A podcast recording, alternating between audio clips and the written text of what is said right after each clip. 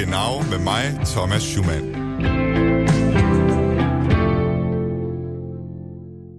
An alle Letztwählerinnen und Letztwähler an den deutschen Rundfunkempfangsgeräten. Deutschland. Wählen Sie die Partei Europa wieder positiv besetzen, damit Deutschland nicht erneut verliert. Ausfahrt. Ich kam vom Ping-Pong-Keller und habe mich in der Zimmernummer geirrt. Das Hotel ist etwas unübersichtlich. Aber jetzt wissen Sie, dass Sie in einer Fremdwanne sitzen und bahnen trotzdem Gleis weiter. 2. Einfahrt ICE 16. Genau. Goddag og velkommen til Genau med mig, Thomas Schumann. Har du nogensinde hørt om chokoladekrigen? Og hvis ikke du har hørt om det, hvad forestiller du dig så, at den her chokoladekrig den går ud på? Er det en ukendt krig fra 70'erne mellem sydamerikanske stater om monopolet på at levere kakao til verdensmarkederne? Eller er det en krig mellem kakaobønder i tredje verdenslande og multinationale selskaber, der skaber slavelignende arbejdsforhold? Det kan sagtens være, at der findes den slags chokoladekrig derude, men det er ikke den chokoladekrig, vi skal tale om i dag. For i dag, der skal vi tale om måske det mest kendte chokolade, chokoladevaremærke i Tyskland. For i dag skal vi tale om måske det mest kendte chokoladevaremærke i Tyskland. Rittersport. Im schnellen, praktischen Knickpack. Köstlich knackig. Schokoladig. Quadratisch. Praktisch. Gut. Rittersport er kendt for sin kvadratiske chokolade. Men det kan snart komme til en ende, for Rittersports ærkerival Milka har i 10 år forsøgt at fravriste Rittersport eneretten til at fremstille kvadratisk chokolade. Og forrige torsdag, der kom den her sag endnu en gang for retten, og her de næste syv uger, der skal den tyske højesteret altså afgøre, om Rittersport kan beholde eneretten til at producere kvadratisk chokolade. Og den her strid ved den tyske højesteret, det er altså den strid, der har fået navnet chokoladekrigen i de tyske medier. I dagens udsendelse af Genau, der tager vi fat på chokoladekrigen, og hvad det er, som gør Rittersport til Rittersport. Og det gør jeg sammen med min gæst i dag, Ellen Breddam, der er Head of Trademarks hos konsulentfirmaet Plorman Vingtoft. Altså hun er jurist med speciale i varemærker og kender altså til det her stof og virksomheder, der kæmper om de her varemærker. Men før vi kaster os over chokoladen, så skal vi endnu en gang kigge på de demonstrationer, der har været i Tyskland mod regeringens indskrænkelser af det offentlige liv som følge af coronapandemien. Det har været sådan over de sidste mange uger, at der, der har været tiltagende demonstrationer i de store tyske byer, og godt nok den her weekend var det en lidt tam fornøjelse på grund af vejret og på grund af, at den tyske regering i øvrigt har lempet øh, hvad skal man sige, de indskrænkelser, der har været omkring coronakrisen. Men jeg har alligevel prøvet at finde en af de her personer, som deltager i de demonstrationer, der som er aktive i de demonstrationer. Jeg blev medlem af gruppen Demonstrationen gegen de Corona-maßnahmen på Facebook, og det er altså en gruppe, der har lidt over 4.200 medlemmer. Og som banner på deres Facebook-gruppe der på siden, der har de et billede af den tyske sundhedsminister Jens Spahn med teksten Jens Spahn er blevet ny sundhedsminister. Hans kvalifikation til posten, han har engang været ved lægen. Og samtidig så er der sådan en tankeboble fra Jens Barns hoved med en illustration af covid-virusen, som vi måske alle sammen kender. Og så står der teksten blumen, altså blomster, efterfulgt af et spørgsmålstegn. Altså som om Jens Spahn han tror, at covid det er blomster. Så tonen den er ligesom lagt i den her gruppe for, hvordan de ser på den tyske regering og dens håndtering af coronakrisen. Jeg fik fat i Daniele Saracino fra Nordhessen i Tyskland, som har oprettet den her Facebook-side for omkring 3,5 uger siden, og jeg spurgte ham, hvad det var, der fik ham til at oprette Facebook-siden i sin tid. Ähm, als ich so persönlich für mich feststellen musste, dass eigentlich alles auf so einen Impf Daniele oprettede den her Facebook-side, fordi han mente, at han kunne se, at myndighedernes svar på pandemien, det altså fører mod en vaccinationstvang. Og Daniele, han er uddannet i statskundskab, siger han, og han mener, at det er vigtigt at kigge på den juridiske side af den tyske regerings håndtering af coronakrisen. Ne? Man muss sich ja die ganze Lage jetzt mal aus juristischer Seite irgendwo anschauen. Ja? Ähm, es ist ja irgendwo eine schwache... For ham er det vigtigt at holde fast i, at det er den tyske grundlov, som kommer i første række, og at den lov, som gør det muligt for regeringen at indskrænke det offentlige liv på grund af corona, som hedder Infektionsschutzgesetz, den kommer i anden række. Og Daniele han mener altså, at den her lov, den hele tiden er med til at udhule befolkningens rettigheder ifølge grundloven, og det mener han er uretfærdigt. En af rettighederne, som Daniela er bekymret for, det er kroppens ukrænkelighed, som altså vil blive krænket med tvangsvaccinationer. Samtidig så er der retten til at demonstrere og databeskyttelse, som han mener bliver udfordret. I forhold til vacciner, der siger Daniele, at tvangen vil bestå i, at borgerne vil blive diskrimineret i forhold til, om de har fået en vaccine eller ej. Altså eksempelvis vil der være nogle jobs, hvor det vil være et krav at have en vaccine, og som man altså ikke kan varetage uden at have en vaccine. Daniele han vil ikke overbevise andre om, at de skal undlade at blive vaccineret. Für mich einen, äh, einen Stoff, der nicht zu meinem Körper gehört, in meinen Körper zu lassen, das schadet meiner Unfälle. Men for ham selv, siger han, så vil det skade hans ukrænkelighed at modtage et stof, der ikke hører til i hans krop. Han vil overhovedet ikke vaccineres. Det er han heller ikke blevet før. I stedet så vil han hellere bruge tiden på at styrke sit immunforsvar. Og så nævner Daniele Bill Gates og siger, at han vil blive kategoriseret som konspirationsteoretiker, hvis han overhovedet nævner Bill Gates. Ich weiß, ich bin jetzt ein Verschwörungstheoretiker, wenn ich den Namen Gates äh, erwähne, wobei das gar nicht mehr so ist. Og grunden til, at han nævner, for jeg spørger ham nemlig, hvorfor er det, du nævner Bill Gates i denne sammenhæng? Og grunden til, at han nævner Bill Gates, det er, at Bill Gates åbenbart varmt skulle tale for, at folk de bliver vaccineret. Ifølge Daniele, så vil Bill Gates have vaccineret 100% af verdensbefolkningen. Sein Schluss daraus ist, dass wenn die Menschen gesünder seien, sie weniger Kinder produzieren. Das sind Aussagen, die Bill Gates selbst trifft. Also das habe ich jetzt nicht irgendwo rausgedeutet. Ifølge Daniele så er Bill Gates konklusion, at hvis alle bliver vaccineret i hele verden, så vil der blive født færre børn. Det handler altså for Bill Gates om at reducere verdensbefolkningen. Om det så sker vi, direkte via selve vaccinen, eller hvordan befolkningstallet konkret skal reduceres, det er der teorier om, siger Daniela, og det vil han ikke forholde sig til. Han holder blot fast i, at Bill Gates ingen medicinsk uddannelse har, men alligevel forsøger at få samtlige mennesker i verden vaccineret. Og grunden til, at jeg har taget Daniele med i udsendelsen her, det er fordi, der har været en del diskussion i tyske medier om, hvem det er, der møder op til de her demonstrationer. En del af de tyske medier, de har altså sammenlignet de her coronademonstrationer med Pegida-demonstrationerne i blandt andet Dresden, og det var altså islamkritiske, islamfjendtlige demonstrationer, altså folk fra den ekstreme højrefløj, som mødte op til, til de demonstrationer. Og det er sådan i samme kategori, at mange tyske medier har valgt at, at kaste de her øh, coronademonstrationer i. Og det er der så også øh, andre, altså nogle øh, kommentatorer sådan i, i tyske medier, som så sætter spørgsmålstegn ved. Og vi har også vores egen, øh, vores øh, egen Tysklands korrespondent for information, Mathias Irminger Sonne, som også mener, at den her måde at kategorisere coronademonstranterne på er helt forkert. Pludselig går der øh, tusinder, og nogle steder endda også 10.000 øh, øh, på gaden, øh, som vi også oplevede det i 2015, altså en, en borgerbevægelse nedefra, som, som ja, pludselig er der og er umulig at overse. Øh, men, men der hører sammenligningerne altså også nærmest op, øh, hvis, hvis du spørger mig, fordi det her det er jo ikke øh, en, en åbenlys øh, højre øh, orienteret eller en højre radikal, direkte racistisk bevægelse, som, som øh, Pegida var det som en, en anti-islamisk bevægelse.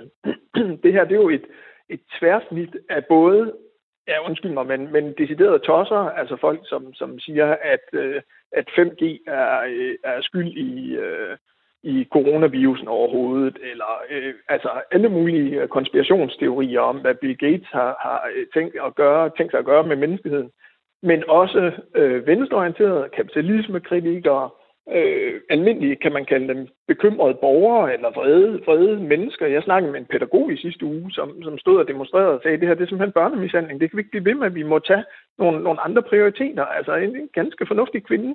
Så det er en helt andre, uh, helt, helt andre fronter, uh, altså en helt anden bredde, vi, vi oplever i, uh, i de her demonstrationer, end der er, uh, eller end der var i, i uh, Pegida.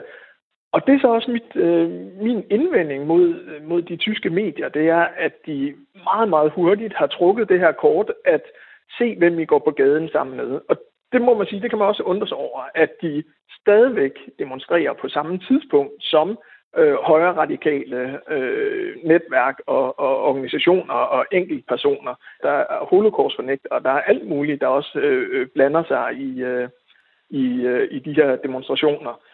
Det kan man undre sig over, men dertil, øh, altså derfra så til at slutte, at det, det øh, alt sammen bare er nogle, øh, nogle vrede, højreorienterede budbyrker, øh, som, som ikke er ude i et legitimt anlæggende. Ja. Det synes jeg er, er brandfarligt, fordi så, så får man lidt øh, samme øh, mekanisme, som vi oplevede med Pegida, at det faktisk forstærker sig selv. Nu, nu nævnte du det her ord, Wutbürger, og det er jeg ikke sikker på, at alle i Danmark nødvendigvis øh, kender det ord. Altså, det betyder øh, vredesborgere, tror jeg, hvis man kan oversætte det med. Øh, kan du prøve at sætte noget på, hvad er det, man i Tyskland forstår ved en Wutbürger? Ja, altså det er jo typisk en, en øh, det er typisk noget fra højre. Det behøver det ikke at være. Wutbürger kan også være, som vi har oplevet det i Thüringen, øh, øh, blandt andet øh, proteststemmer fra, øh, fra øh, venstrefløjen. Men altså generelt en, en utilfredshed ved, øh, ved, ved, ved tingenes tilstand, og ikke mindst en utilfredshed ved, ved systemet, øh, Merkel, som, som mange kalder det, øh, eller i Østtyskland også det her gængse begreb med øh, DDR øh, 2.0, altså øh, at, at vi lever i en eller anden form for nyt øh, DDR, et eller andet tvangsregime, hvor, øh, hvor øh, Merkel og løgnemedierne og de politiske eliter, de har slået sig sammen imod folket. Men samtidig så har det jo også øh, et, et element af af liberale frihedsrettigheder, som, øh, som nogen faktisk til de her demonstrationer, jeg snakkede med nogle af dem i sidste uge, øh, meget fornuftigt øh, også påpeger, altså at, at vi sidder i nogle dilemmaer, hvor, øh, hvor, hvor vores øh, frihedsrettigheder hele tiden skal vejes op mod øh, sikkerhedsperspektivet. Og der er altså også der er folk, der har bedre argumenter end bare øh, byrkeargumentet. Mathias, du skal have mange tak, fordi du vil øh, være med i dag og gøre os øh, klogere på de her demonstrationer, der, der altså lader til at, hvad skal man sige, langsomt og, og fortage sig i Tyskland. Selv tak. Du lytter til Genau med mig, Thomas Schumann.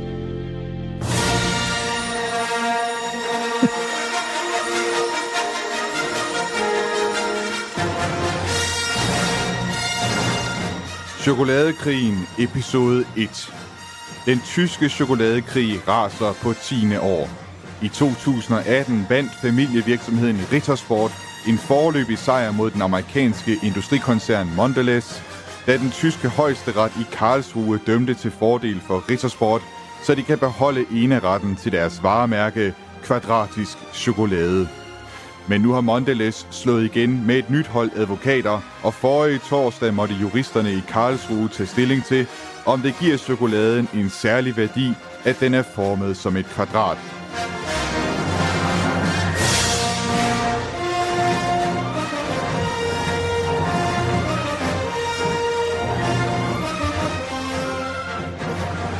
Og med den her sådan uh, lidt storladende intro, så starter vi simpelthen vores uh, take her på Genau på chokoladekrigen i Tyskland, altså chokoladekrigen mellem Rittersport og Milka. Og her til at starte med vil jeg sige velkommen til dig, Ellen Breddam. Ja, tak. Tak fordi du er med. Du er leder af, hvad skal man sige, du er Heads of Trademarks hos uh, Plovman og Vingtoft. Du er jurist. Øhm, og hvis nu, hvad skal man sige, Head of Trademarks og sådan noget, det er ikke, det er ikke siger danskerne så meget, hvad skal man sige, hvad der ligger i det. Kan du så prøve at forklare, hvad er det, du laver til dagligdag hos uh, Plovman og Vingtoft? Jeg øh, arbejder med, med varemærker og designs, øh, Øh, hjælper danske og udenlandske virksomheder med at beskytte øh, og håndhæve deres rettigheder til, til varemærker og designs. Og det er derfor, jeg har inviteret dig med i dag, fordi den her chokoladekrig, der udspiller sig i Tyskland, netop handler om en kamp om varemærker, at Rittersport, de har varemærket på at lave kvadratisk chokolade, og Milka forsøger altså at fravriste Rittersport, øh, hvad skal man sige, den er ene ret til at lave øh, kvadratisk chokolade. Hvis jeg siger Rittersport, hvad ja. tænker du så på som det første? Ja, så tænker jeg på chokolade.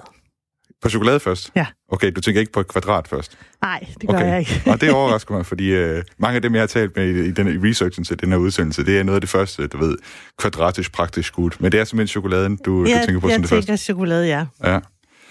Øh, hvor vant er du, altså hvor, hvor ofte møder du sådan nogle sager, der handler om, om hvad skal man sige, formen på, altså på, på noget slik, for eksempel? Ja, de, de, er ikke så, de er ikke så hyppige, må man sige. Øhm, og, og, og noget af det er også, fordi det er jo udseendet på det produkt, øh, øh, man markedsfører, og, og at et produkt skal være et kendetegn i sig selv, er meget, meget svært. Hvor, hvorfor er det svært?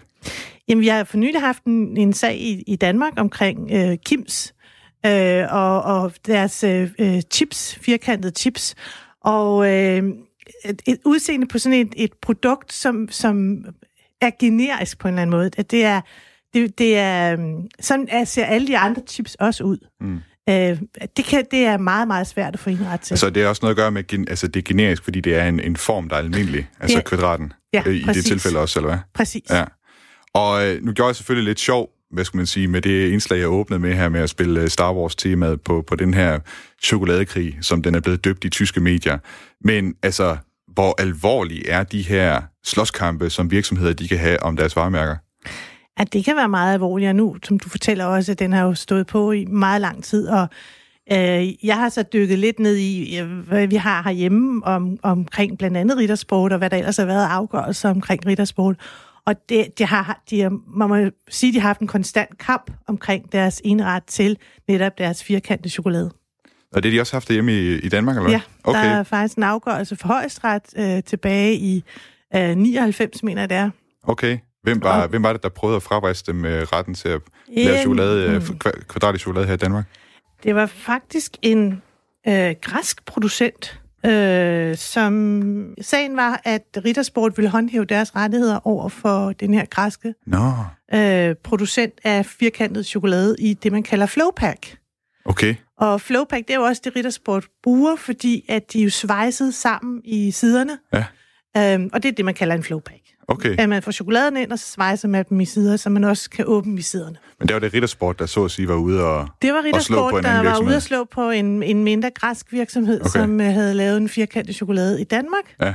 Og, øh, og så endte det jo faktisk med, at det vendte på en tallerken, og at den græske virksomhed fik ophævet den registrering, som Rittersport havde fået, en varemærkeregistrering, de havde fået på den firkantede chokolade i Danmark.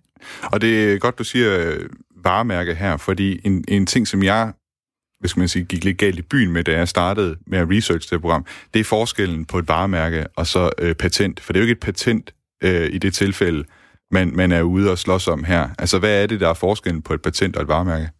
Øhm, mange de kalder, at man har patent på et navn, eller man har patent på et, på et brand. Og patent, hvis man slår det op i en ordbog, betyder bare en ret. Men inden for den branche, som jeg arbejder, hvis vi skal være fejnsmækker omkring, hvad vi siger, når vi snakker om patenter, så er patenter en teknisk opfindelse. Det er noget, som kan have et teknisk output. Det er som grundfors pumper, alt det, der gør, at tingene kan det, de kan inde i pumperne. Eller en mobiltelefon kan det, alt det, det kan. En Apple eller Samsung, eller hvad det nu er, de kan det, de kan inde, inde i, i telefonen. Hvor et varemærke, det er navnet, du brander øh, dit produkt på. Det er det, du skal sælge, og, og, og der er signalet til kunderne. Så når kunderne kommer og prøver at købe den mobiltelefon, eller den chokolade, nu, nu snakker vi chokolade, og synes, det var rigtig godt, jamen så kan de huske navnet, eller nu i Ritters Sports tilfælde firkanten, og huske næste gang, de er nede og, og handle, så kan det være, at de måske ikke lige kan huske navnet, men, men, men nogenlunde kan huske navnet i hvert fald. Og vi kommer også ind på, hvad skal man sige, hele forhistorien for, hvorfor det er, at øh, Rittersport, de har slået sig op på det her med kvadratisk chokolade. Men øh, før vi gør det, så... Altså, jeg forbinder... Grund til, at jeg har glædet mig rigtig meget til at lave den her udsendelse, det er fordi, jeg forbinder selv mange gode minder øh, med Rittersport, og så også Tyskland. Det er som om for mig, at Rittersport og Tyskland, det hænger nærmest uløseligt sammen. Og øh, så tænkte jeg, jeg kan vide, om tyskerne også har det på samme måde. Det kan være, at det er lidt, når man er nede i Tyskland, at det bliver sådan lidt usynligt for en, hvor meget det egentlig hænger sammen med det tyske. Og derfor så, så jeg mig nødsat til, at jeg måtte simpelthen ringe ned til Tyskland for at snakke med, med nogle tyskere, nogle tilfældige tyskere om, hvad skal man sige, hvordan de ser på Rittersport. Hier ist Ritter. Ja, hallo, hier ist äh, Thomas Schumann vom dänischen äh, Radiosender Radio 4. Haben Sie schon vom Schokoladenkrieg gehört? Nein. Sie wissen nicht, worüber, worüber ich spreche, wenn ich von Schokoladenkrieg spreche. Og den, Nej. første, den første, jeg fik kontakt til her, det var så Claus Ritter fra Gørtingen, og jeg spurgte ham så som det første, om han vidste, hvad den her chokoladekrig, den går ud på, som, som vi jo taler om i dag. Og øh, Claus Ritter, altså, han er som sagt fra Göttingen, som er en by på størrelse med Aalborg, og den ligger noget nær midt i Tyskland. Og som du kunne høre måske i klippet øh, her, så vidste han ikke rigtigt, hvad den der chokoladekrig, den, øh, den egentlig går ud på.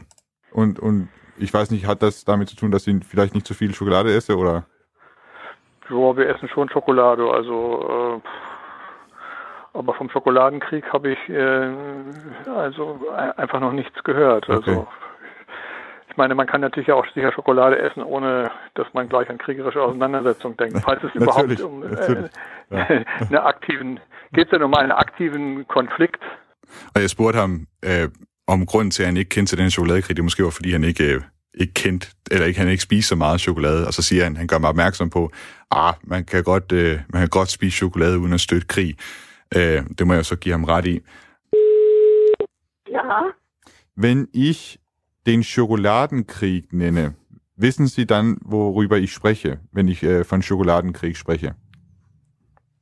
nein, Das würden Sie nicht tut wissen. mir leid. Og heller ikke her, da jeg fik fat i Liselotte Ritter fra Rostock, som ligger ved den tyske Østersøkyst, så der var heller ikke noget held der med at, ligesom, at vinde genkendelse omkring den her chokoladekrig. Øh, hun beklager endda, så siger hun også, at hun er lidt oppe i årene. Men til trods for, at hun er 84 år, så får hun alligevel, øh, så hun alligevel bevaret nysgerrigheden omkring det her.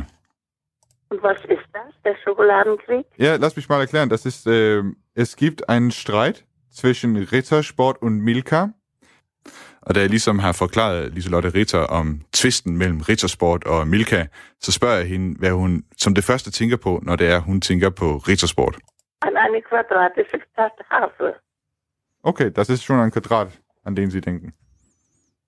Ja, Okay. das ist ein Quadrat. Und beim Milka, da, da denke ich an die normale Tafel. Lila Tafel. Og som man kan høre, så falder svaret ret prompte. Hun tænker altså på en kvadrat, når hun tænker på Rittersport. Og så tilføjer hun helt af sig selv, og det synes jeg, det var ret bemærkelsesværdigt, at hun forbinder Milka med en normal pakke chokolade, en lilla farvet øh, normal pakke chokolade. Og det viser sig også, at Claus Ritter, altså herren fra Göttingen, som vi, talte, øh, som vi hørte fra før, at han mente, at man godt, altså, og som, som altså mente, at man godt kunne spise chokolade uden at, uden at støtte krig. Han, har, han mente nu alligevel også, at han havde faktisk havde hørt om tvisten mellem Rittersport og Milka. Ah ja, das hat mir eines meiner Söhne erzählt. Ja, ja, ja, ja, davon hörte ich kürzlich erst, ja, dass es um diese Verpackungseinheit Quadrat geht, ja. Og han siger altså også, at, at det, det her med kvadratet, øh, som er det, som er, er tvisten mellem Rittersport og, og Milka. Quadratisch praktisch. Das ist das Erste. Das ist das ist das Erste, also dass ich an diesen Slogan denke, ja, der äh, ja mal so für die Werbung so typisch war. Und ähm, dann also von Rittersport, äh, das war jetzt ja nicht immer so, äh, sagen wir mal, in der alten Zeit waren sie ja noch sehr gut, äh, aber inzwischen halt diese Geschmacksrichtungen mit den vielen Einmischungen, äh, das ist alles nicht äh, unser Ding. Altså han siger altså, at det her med kvadrat og Rittersport, det hænger meget tæt sammen, simpelthen fordi de har haft det her samme slogan år efter år. Og når det kommer til selve indholdet i pakkerne, der er han imidlertid ikke sådan helt vildt begejstret. Han mener, der er, at de her mange sv- smagsvarianter, der er kommet fra Rittersport år efter år, det er, det er simpelthen ikke vores ting, siger han. Og så ved jeg ikke, øh, Ellen, om du lagde mærke til, at, at alle dem, jeg har interviewet her, de selvfølgelig hedder Ritter, Ritter, ja. til efternavn. øh, når man nu kunne, så tænkte jeg, så kunne man lige så godt prøve at se, om man kunne finde en, der måske var i familie med, men øh, desværre ikke noget held. Der var ikke nogen af dem, der var i familie med, med familien Ritter. I, øh, I dine øjne, Ellen, hvad er Rittersport, hvis det ikke var, hvis de ikke havde kvadraten? at de, de har jo brugt meget tid og mange penge på at, at indarbejde det her. Øh, og, og ja, som du siger, altså de har navnet Rittersport, øh, de har deres payoff, deres slogan, øh, som de kører på, og så har de kvadraten, som de jo også har brugt konsekvent. Øh, og så vidt jeg har forstået, så tror jeg aldrig, jeg har set en, en Rittersport, som ikke er kvadratisk. Altså det, det, det kører de konsekvent på.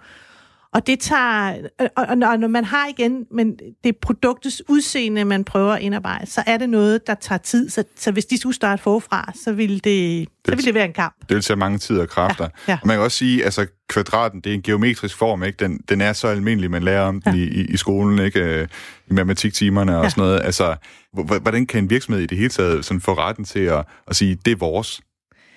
Jamen, det er jo det, også det, der er hele essensen i, i spørgsmålet, og hvordan øh, domstolen har set på det. Både øh, de sager, der har været, øh, den sag, der har været herhjemme, men også, som jeg forstår sagen, uden at, at, at jeg må så sige, at det må forbehold, for jeg har jo ikke sat mig fuldstændig ind i øh, alle aspekter af sagen dernede, men, men øh, det er jo det, der er udfordringen. At det er en geomet, det, det er jo en, en, en almindelig figur i, i, i en, ud, almindelig udformning af en, af en, af en chokolade. Er der andre sådan former, man kunne for, altså, hvor der har været lignende sager? Altså, er, er der cirklen også, eller... Jamen, KitKat har jo været i noget tilsvarende. Nå, hvordan det? KitKat, KitKat-chokoladen har jo også prøvet at få ret til deres øh, form, og, og, og, og du ved godt, hvordan KitKat ser ud. Den er sådan lidt rektangulær, er den, ikke? Jo, og ja. så er den ligesom i forskellige barer, som er, er svejset sammen, så den har sådan lidt en, en buet, øh, bølget form, eller ikke bølget, fordi den er jo firkantet, men, men de har også prøvet, om de ikke kunne få ret til deres form. Hvordan gik det?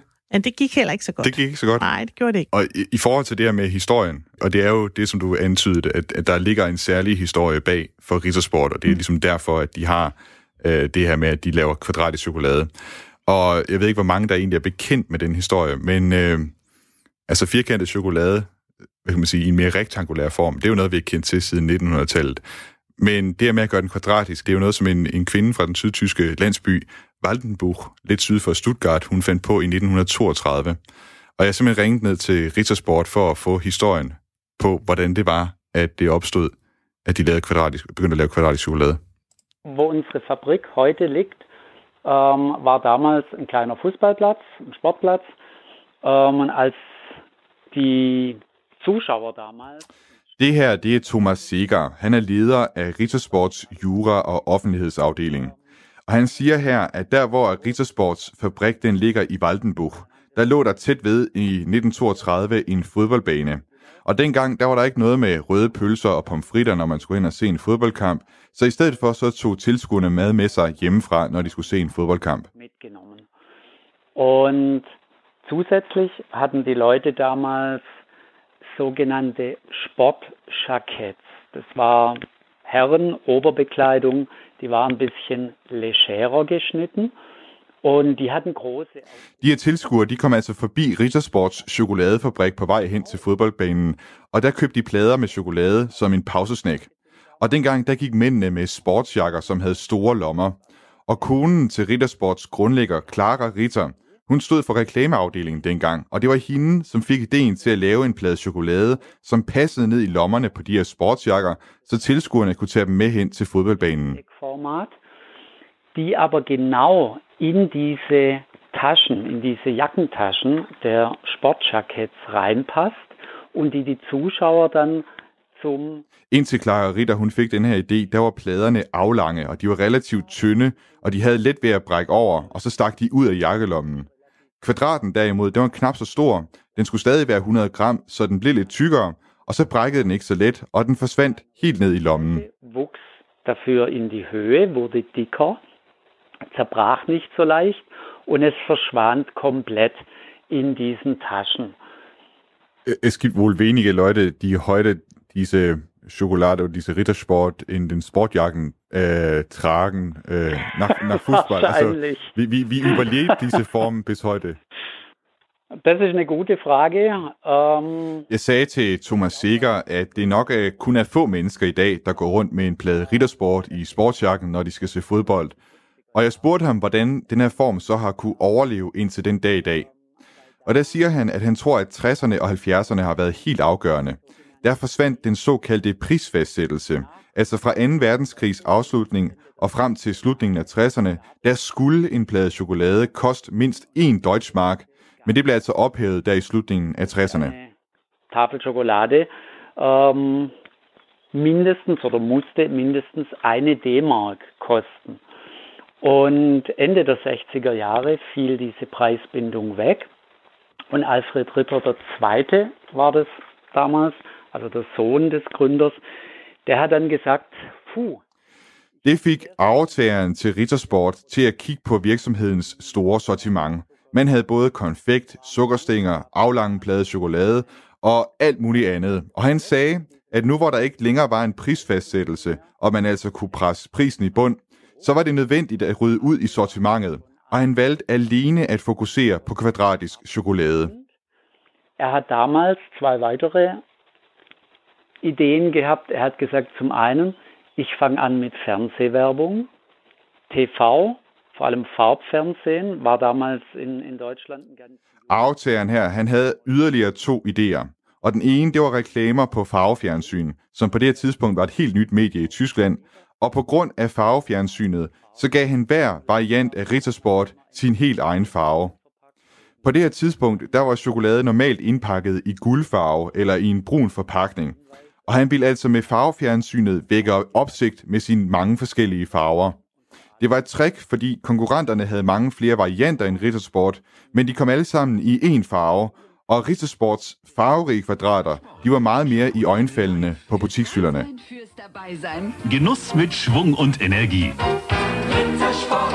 Rittersport mit dem herzhaft knackigen Biss. Für die fröhlichen Leute von heute. Rittersport. Im schnellen, praktischen Knickpack. Köstlich knackig. Schokoladig. Quadratisch. Praktisch. Gut. Gab damals Wettbewerber, die hatten viel mehr Sorten als wir, aber das war alles eine Farbe bei denen. Und plötzlich war Ritter da mit den bunten Quadraten und die fielen natürlich... Det tog ikke lang tid, før konkurrenterne de kopierede måden at give chokolade farve på, hvor grøn den står for hasselnød og rød for marcipan osv. Samtidig så begyndte folk at forbinde Rittersport med sloganet Quadratisch Praktisch Gut. Det er også et beskyttet slogan og er blevet brugt siden 70'erne. I nogle lande der bliver det endda brugt uden at få det oversat til det lokale sprog. I Rusland der kører reklamen eksempelvis på tysk.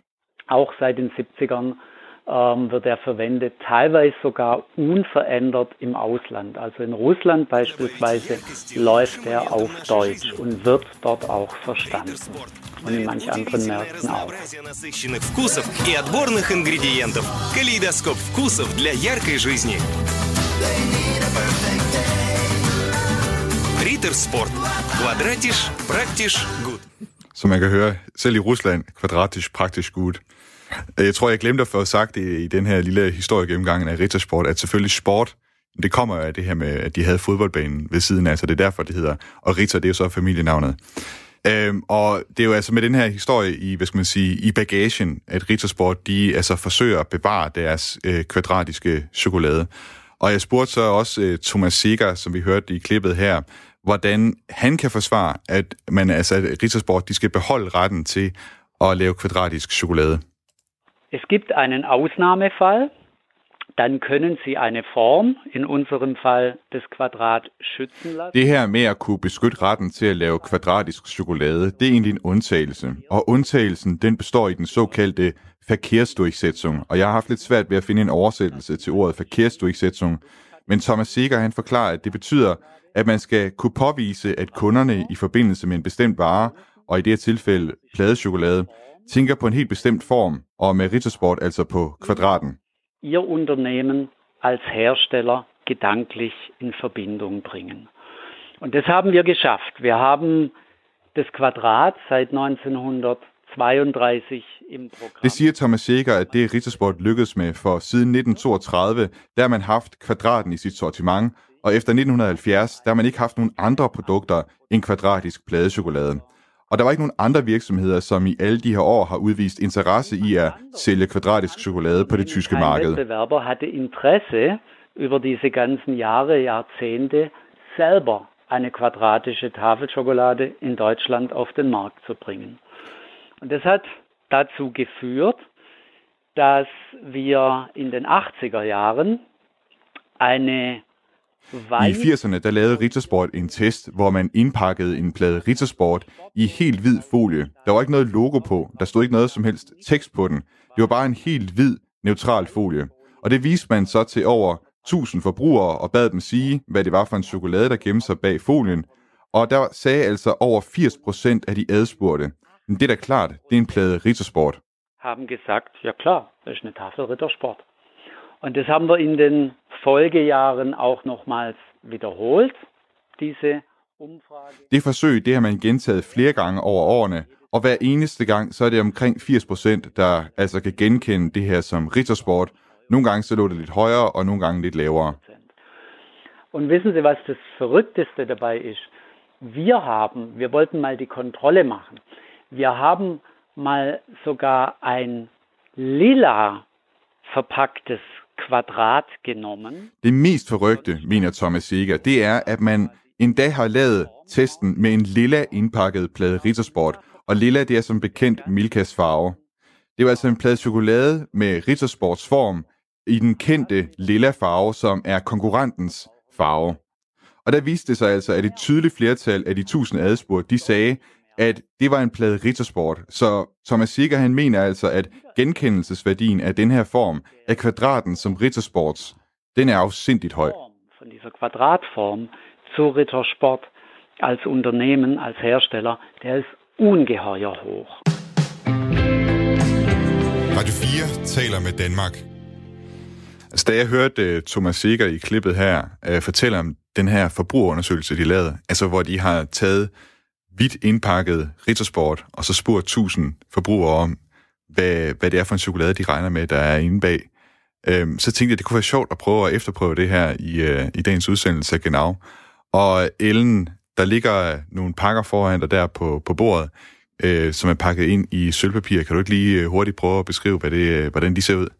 Jamen, der er, øh, der er fem pakker øh, i sølvpapir. Der er to, der er rektangler, og øh, mærker lidt på dem. Jeg tror godt, jeg kan gætte, hvad det er. Det kan du godt, allerede nu. Okay. ja. Og så er der to, som er kvadratiske. Ja. Og så den sidste. Hvad, så, hvordan ser den ud? Jamen, den, den ligner jo bjergtoppene i Schweiz. Ja. Vi skal næsten allerede ind på nu, hvad, hvad, du må jo næsten kunne gætte, hvad det er så, når du siger bjergtoppene i Schweiz. Jamen, det er en Toblerone. Det er en Toblerone, du ja, kan se der. det må det være. Det er, vi skal der tage er, folien af, bare lige for at være der, helt sikker. Der er, ja, det gør vi. Det ja. gør vi. Ja, men det er det der. Det er ja. det der. Det er en Toblerone. Og det er faktisk Mondelez, der laver Toblerone, ja. fandt jeg ud af. Det står der endda på pakken ja. også. Ja. Og der er faktisk også lidt sjovt navn øh, i, øh, i, omkring navnet. Ja. Fordi den er... Og det er jo også, hvordan skaber man et navn? Og øh, øh, rune betyder hvis øh, honey og, og nougat, øh, okay. der er i. Øh, og så er tople er så for, forstavelsen på øh, stifterens Nå. navn. Okay, skørt. Og det blev så til Toblerone. Ja. I sin tid. Så ja. Jeg er egentlig mere spændt på, om du kan gætte de der rektangler. Fordi det er jo det, ja. det er også lidt det, øh, hvad hedder det, jeg tænker, hele det her er en marabu. Det tænker du er en marabu? Ja. Prøv at åbne den en gang. Det var fuldstændig ret i. Men du gættede ikke, der var dig, Emil. Nej, det gjorde jeg så ikke. Nej, nej. den findes også i mange variationer. Men, men, men, og, og det her, tænker jeg, kunne være en KitKat, som vi snakkede om tidligere. Prøv at åbne den. Det var det så ikke. Der det var... du alligevel Nej, forkert. nej, du var ja. toms. Du har ellers været god, synes jeg. Ja, ja. Men det er jo det her, som hele chokoladekrigen handler om, kan man sige. Det er jo, at du har nogle, nogle, chokolade, altså nogle, nogle, nogle der fremstiller chokolade, som altså, altså kun i virkeligheden kan fremstille i rektangler. Ja. Altså, eller ja. de kan også ja. fremstille æg og sådan noget, ikke? Men altså, ja. Men som kommer til at ligne hinanden på den måde. Ja. Og vi har jo slet ikke talt om de sidste to, fordi jeg ved ikke, dem, dem går jeg ud fra, at du næsten kan gætte. Jamen altså, det, det burde jo være Rittersport, der var inde under. Men mindre ja. du har taget en og knækket den midt over. du prøver at åbne det, så kan du se, om, hvad jeg har gjort. Ja. ja. Ej, det, det, ligner, det ligner en Rittersport. Ja. En marcipan. En marcipan Rittersport ja. i rød, ja. ja. Og hvad med den sidste? Og så må den sidste... Det ligner også en Rittersport. Ja. Må se, om jeg har ret. Det var det og det er også. Det. Og det er ikke, fordi jeg vil lave nogen trick. Det er simpelthen, fordi for mig at se, så er det de to, hvad skal man sige, mest almindelige rittersport i hvert fald. I hvert fald, når jeg har været ude og køre med mine forældre, så er det altid de der to varianter, vi skulle have. Okay. Og så vil jeg høre dig, hvilken en du vil foretrække af, af rittersportene. Er jeg nok mere til ren mælkechokolade? Er du det? Ja. Så det vil nærmest være hasselnød. Altså, det er vel den, der er mest mælkechokolade, ikke? Jo, jo, ja. det kan godt være. Ja. Kunne du tænke dig en bid? Ja, nej, tak. okay. ja. så, så lad mig, lad du, lige mig få, uh, den, få... min, min favorit. Hvad er din favorit? Min favorit, det er jo marcipanen, må okay. jeg sige. Og, ja. øh, og altså, du må jo selvfølgelig gerne tage en af de andre, hvis du vil have marabuen i stedet for, så må du gerne det. Og uh, Toblerone, den, er, den, kan, den kan jeg faktisk også godt lide. Den kan du godt lide? Ja. Okay. Ja. Men altså, ja, Rittersporten her, hvis man lige øh, skal...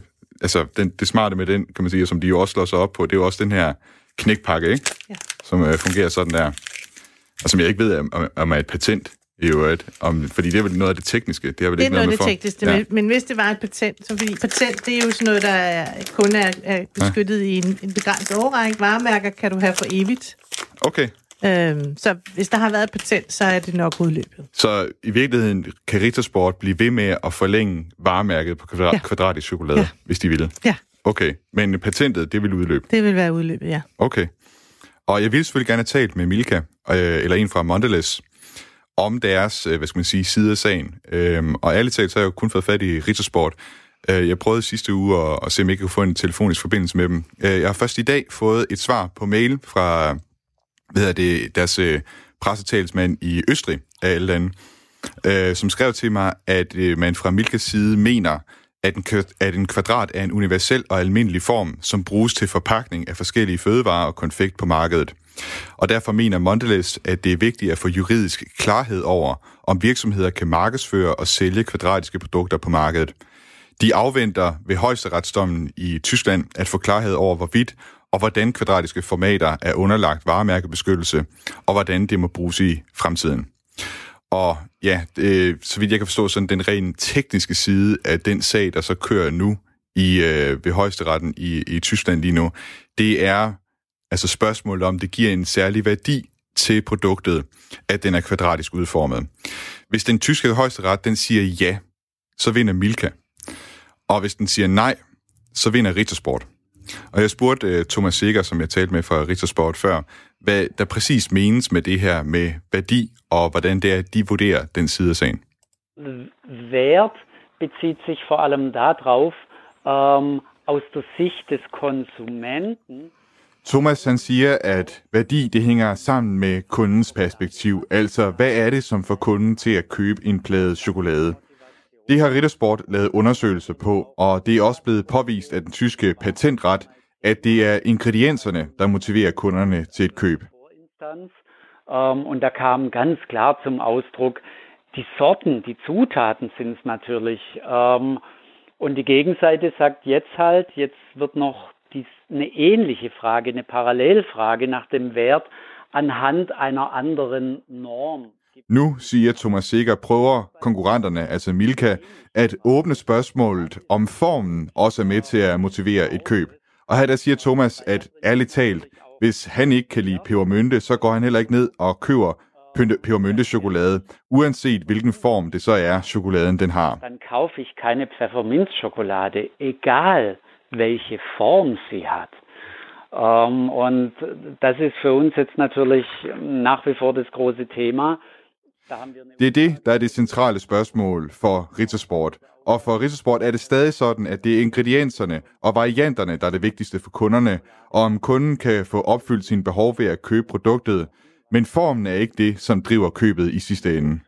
Ob der Konsument da seine persönlichen Bedürfnisse erfüllt sieht. Aber die Form ähm, vor dem Hintergrund ist jetzt nicht der Kauftreiber.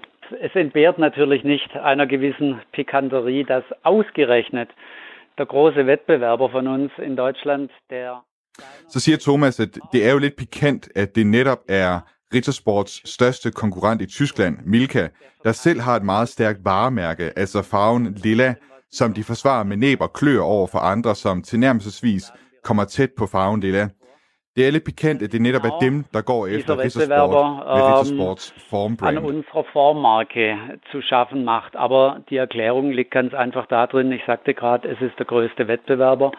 Wir liefern uns seit vielen, vielen Jahren. Forklaringen, det mener Thomas Sikker, det er simpelthen, at det er Rittersports største konkurrent. Og i mange år, der har Milka og Rittersport ligget side om side om at have den største markedsandel i Tyskland.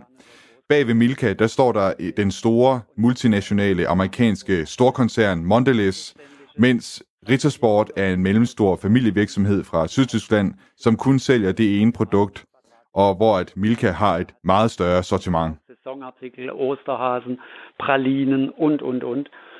Ähm, und da versuchen die natürlich, ich sag mal, mit allen Mitteln diesen Thomas han siger altså, at Mondelez de med alle midler prøver at vinde kampen om at få den største markedsandel, og i den kamp, der hører det åbenbart også med, at man går efter at få opløst konkurrenternes varemærker.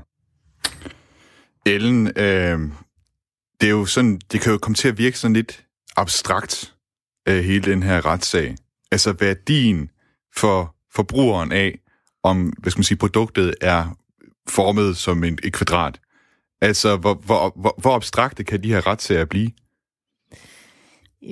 Ja, det, det er jo kun dem, der anlægger retssagen, som kan, kan bestemme det. Men, men når jeg nu hører det her, så, altså, og hele, hele historien omkring det slagsmål, der er her imellem de to parter, så kan man spørge sig selv, hvorfor pokker vil de lige gøre det her? Hvorfor er det, at Milka vil ind og lave den her kvadratiske? Altså, for de kender udmærket godt til, at Rita Sport er der. Og, og nogle gange, når vi har de her sager, hvor man kigger på, om den ene krænker den anden, eller hvor, hvor tæt ligger folk på hinanden, så er det, at man stiller det der spørgsmål. Hvorfor pokker har de lige gjort det? De må jo have været bevidst om, hvordan situationen er. Men nu, nu har Milka jo ikke lavet den her kvadratiske endnu, men det er det, de påtænker og, mm. og gerne vil gøre.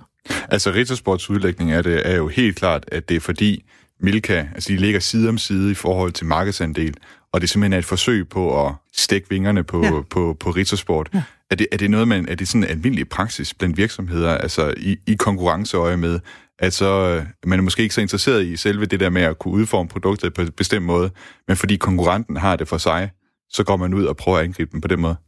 Hver virksomhed prøver at, at differentiere sig selv på deres måde. Og, og det er jo så det, Rittersport, de prøver at holde fast i, at deres, det er den her kvadratiske sammen med deres navn og sammen med deres payoff. Og, og, og det skal de jo også forsvare, fordi det er jo en del af deres narrativ, det er jo der, en del af deres fortælling om, hvem er de som virksomhed, hvem er de som brand. Der har jo været andre situationer, vi har jo set det også herhjemme. Altså, der har været øh, situationen med McAllen for mange, mange år siden, øh, hvor, hvor McDonald's kom og sagde, du må ikke kalde din pølsevogn for McAllen, fordi det ligger sig for tæt op af vores brand. Og den endte jo på forsiden af Ekstrabladet og BT, den sag. Og, og McAllen, han vandt så også sagen i retten. Han fik afvist øh, sagen, at der, der var ikke noget at komme efter der. Øh, der har også været for nylig omkring øh, Jensens Bøfhus og, og, og, og øh, et, et fiskehus, som også skulle hedde øh, Jensen. Og, øh, og det, den var ikke så god, altså, fordi den endte jo med at køre i de sociale medier. Mm. Øh, og, og det var lidt uheldigt, at, at det endte på den måde, og, og, og i bund og grund så havde Jensens Bøfhus havde jo et varemærke, som de skulle beskytte, øh, men det blev bare vendt mod dem. Okay, øh, fordi det var en lille, en lille mand, en, eller det var en, en lille mand på gulvet, ja, ikke, der ja, blev ramt ja. her, ja. Altså, hvis du har et varemærke, så bliver du også nødt til at håndhæve det. Du bliver nødt til at beskytte det. Og det kræver vel nogle penge, altså og det, en ja, størrelse? Det, det, det kræver nogle penge. Altså, ja. øh, hvis, nogle gange prøver man jo at forlige det, men den her sag handler jo om, at den ene konkurrent vil have den andens konkurrens forretningsmodel, ind, ind på en eller anden måde at røre ved der, den anden virksomheds forretningsmodel, som er at lave kvadratiske chokolader, og som de formentlig har en, en nu kan jeg jo ikke igen udtale mig om, om konkret om sagen dernede, men, men fordi det er Tyskland, så kunne det godt ende med, at de får, får lov til det dernede. Okay. Øhm, man kan sige, vi har jo også, øh, i Danmark har vi jo haft omkring Lego, med Lego-klodsen. Øh, Lego-klodsen har faktisk også vil være et varemærke og have eneret til udseendet på den her klods. Og, og desværre har, har og, og det, der føler jeg jo lidt, synes jeg, det er urimeligt. Og jeg synes jo, at klodsen i sig selv er et forretningskendetegn. Men det er nok, fordi jeg er farvet, fordi jeg er dansker. Mm. Jeg har leget med Lego-klodser, fra jeg var helt lille. Så jeg kender den der form, og hvis jeg ser den der Lego-klods sammen med andre klodser, så vil jeg straks sige, at det der er en Lego-klods. Men desværre så har Lego ikke kunnet opretholde eneretten til, til den varemærkeregistrering, de havde ved EU-myndigheden på Lego-klodsen. Fordi at de fik at vide, at det var en almindelig form, og det var alene teknisk betinget, at den så sådan ud. Altså nu, nu står vi her i studiet øh, som to danskere, og så kloger vi os på striden her om Rittersport og Milka. Men vi skal også lige igen høre fra vores chokoladeelskere nede øh, syd for grænsen. Jeg ringede nemlig til et par tilfældige tyskere for at høre, hvem det er, de egentlig holder med i der chokoladenkrig. Og at Milka skulle få lov til at lave kvadratisk chokolade, det huer ikke den 84-årige Liselotte Ritter fra Rostock. Also ich würde das lassen, wie es ist.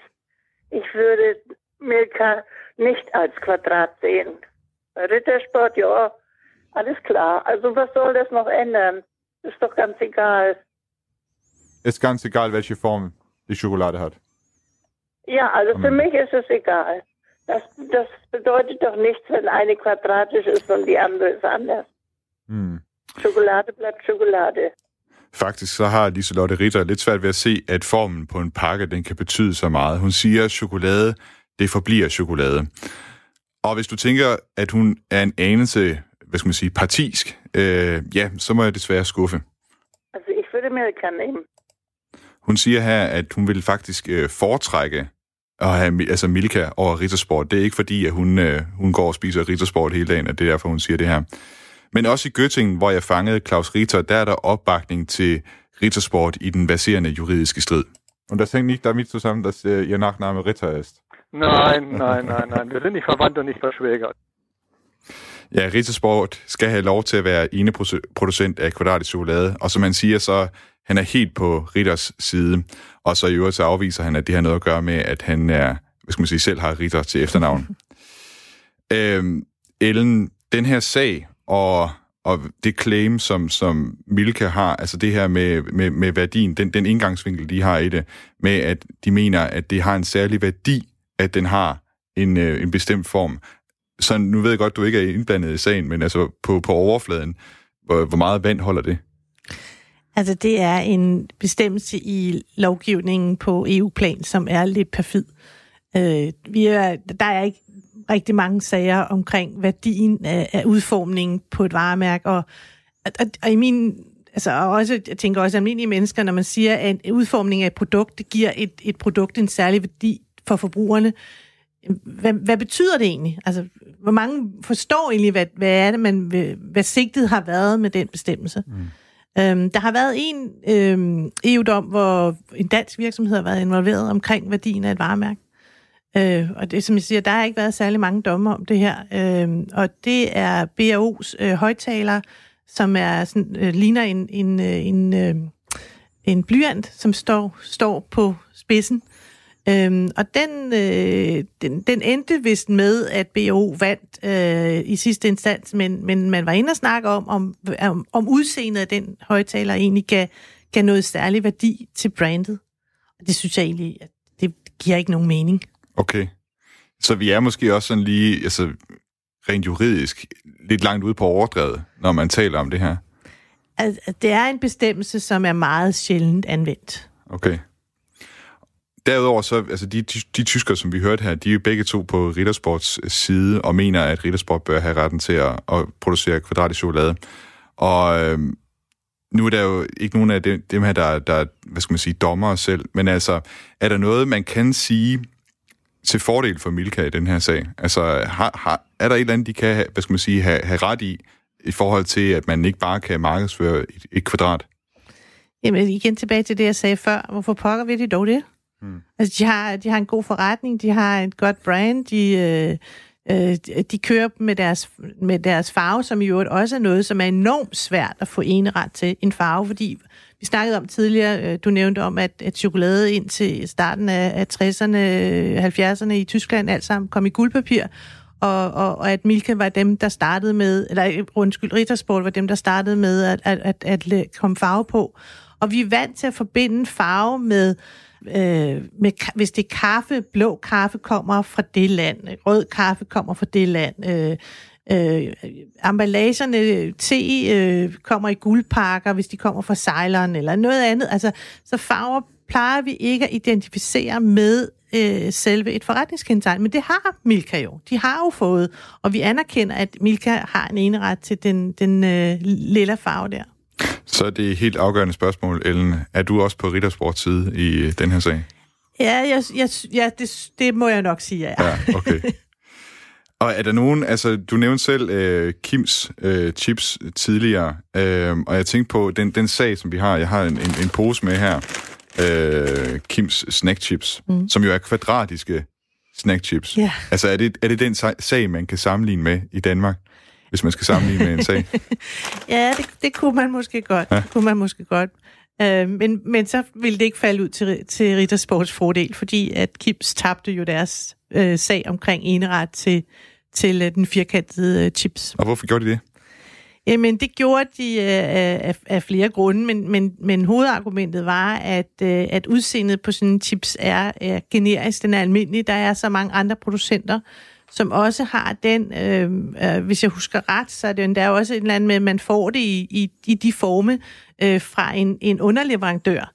Øh, så man kommer det ud på nogle plader, og så, så øh, strøger man med sine egne øh, krydder, krydderier på, på chipsen, og når man, man bager dem i ovnen. Ellen Breddam, jurist hos øh, øh, Vingtoft, konsulent, som er et konsulentfirma i øh, varemærker. Øh, mange tak, fordi du har været med. Det har været en fornøjelse at tale med dig i dag om, øh, om chokoladekrigen. Tak, fordi jeg måtte være med. Og med det er vi nået til vejs ende for dagens udsendelse af Genau. Genau er som altid lavet af mig, Thomas Schumann, og min kollega Jeppe Rets Husted. Du kan lytte med igen på næste tirsdag kl. 13.05, og hvis du kunne tænke dig at lytte til gamle udsendelser af Genau, så kan du gøre det på vores hjemmeside, på Spotify eller på Apples podcast player. Hvis du har ris, ros, kommentarer, spørgsmål eller anden feedback, som du gerne vil sende til os, så kan du gøre det på genau4.dk. Indtil vi høres ved igen, så vil jeg bare ønske dig en god uge og viel Spaß.